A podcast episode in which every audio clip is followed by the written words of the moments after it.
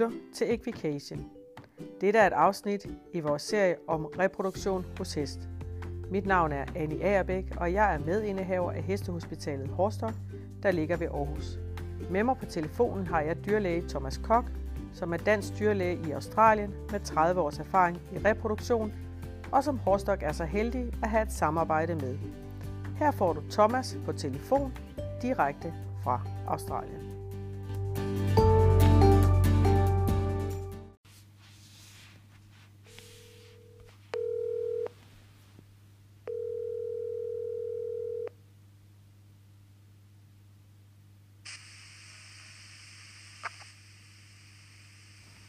Hallo?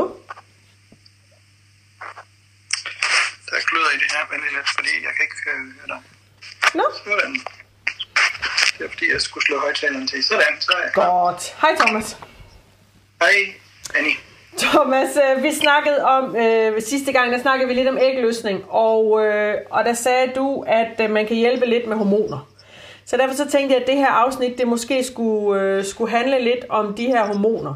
Kan du ikke starte med at fortælle, hvorfor er det, at vi giver, øh, vi giver hopperne i hormoner i forbindelse med, øh, med reproduktion, og, for, og, og når vi gerne vil have dem i folet? Jo, det gør vi, fordi at vi jo ikke har hængsten øh, til daglig. Så vi skal ligesom få det til at passe sammen med, hvornår vi har leverancer af sæd på køl. Ja, Og det, det er selvfølgelig et mindre problem, når vi bare har at gøre med kølesæd, øh, i, altså der er tappet i Danmark, eller i Jylland, skulle jeg endda sige. Hvis vi har sjællands sæd, og som først kommer dagen efter, eller vi har tysk sæd, som først kommer dagen efter, så er det meget, øh, hvad skal man sige, øh, lettere at styre, hvis man bruger hormoner. og det er ægløsningen, man simpelthen kan styre med hormonerne. Det er rigtigt, ja. Okay.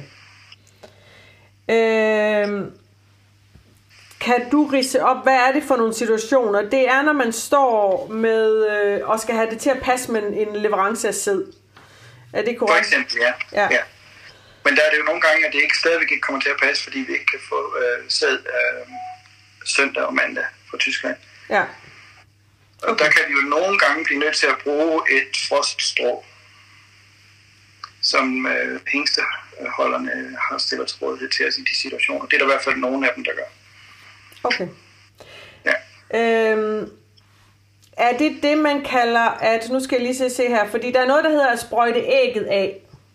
Hvad, Ja, hvad er det det, er det, vi snakker om. Det er det, vi snakker om. Det gør man jo så typisk, når et æg når sådan noget som 38 mm til 40 mm Ja, i størrelse.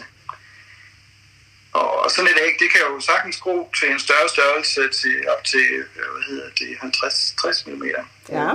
Men, men der griber vi så ind og siger, altså det, det, er moden, det, det vil modnes inden for 36 timer typisk, når man har givet sådan en hormonsprøjte. ja. Øh, og det passer jo fint i de fleste tilfælde.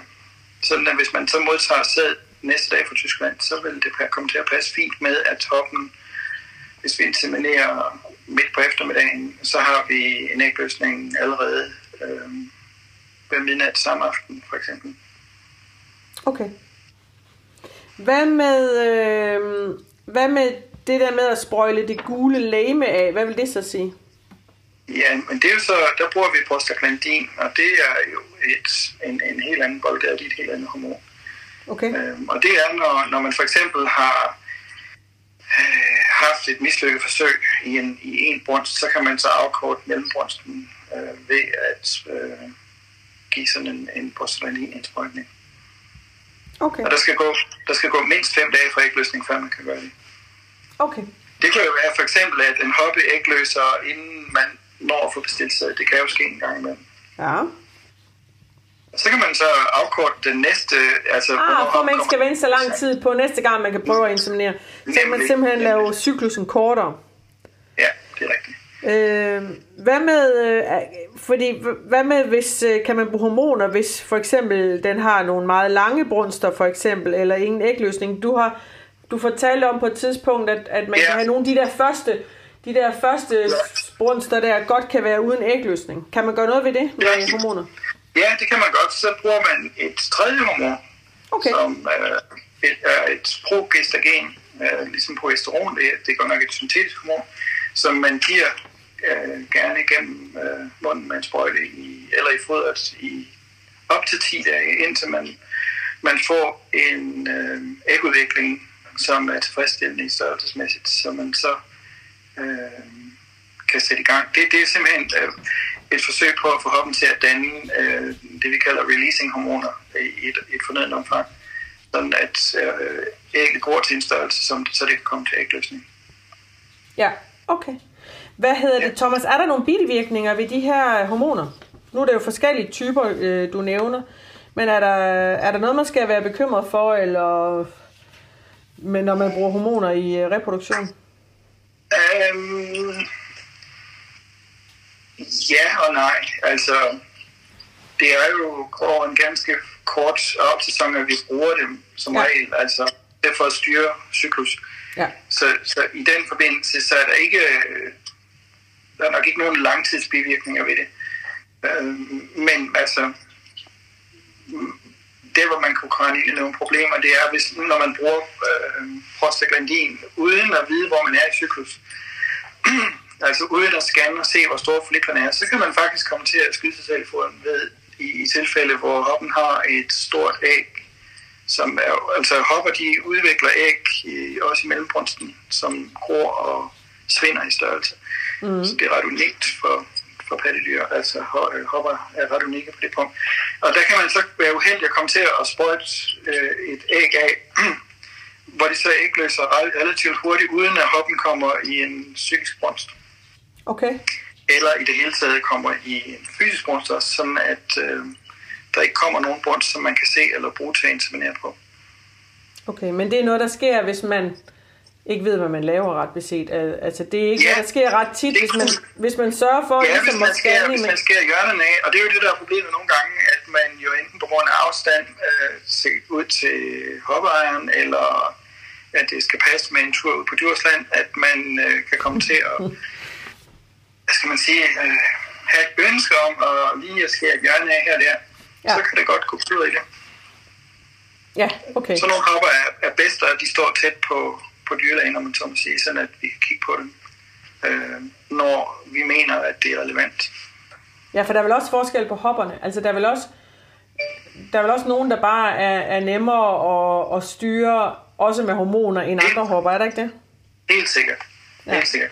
Der er jo nogle hopper, som hvis cyklus øh, kører øh, uregelmæssigt i, i hele sæsonen, og der, der er vejrforholdene de spiller desværre ind. Altså, det må vi jo kende, at Danmark er ikke noget, hvad skal man sige, stabil, altså vores vejr er ikke stabiliserende på hoppernes øh, brunstcyklus. Nej, okay. Hvor vi har, hvor vi for eksempel i Australien, det havde vi så ikke i år, der havde vi rigtig møgvejr, der mindede meget om dansk øh, okay. og kedelig, kedelig sommer. Øhm, det var jeg var i hvert fald. Ja. Jeg ved godt, der var... Ja, øh, Australien er der var, stort. Der var i andre ja. steder. Ja, men øh, altså, dårligt vejr, kulde, øh, mangel på solskin, for mange regntunge skyer. Det, det, vi ved ikke hvorfor, hvordan det hænger sammen, men det har altså en dårlig indflydelse på hoppernes cyklus.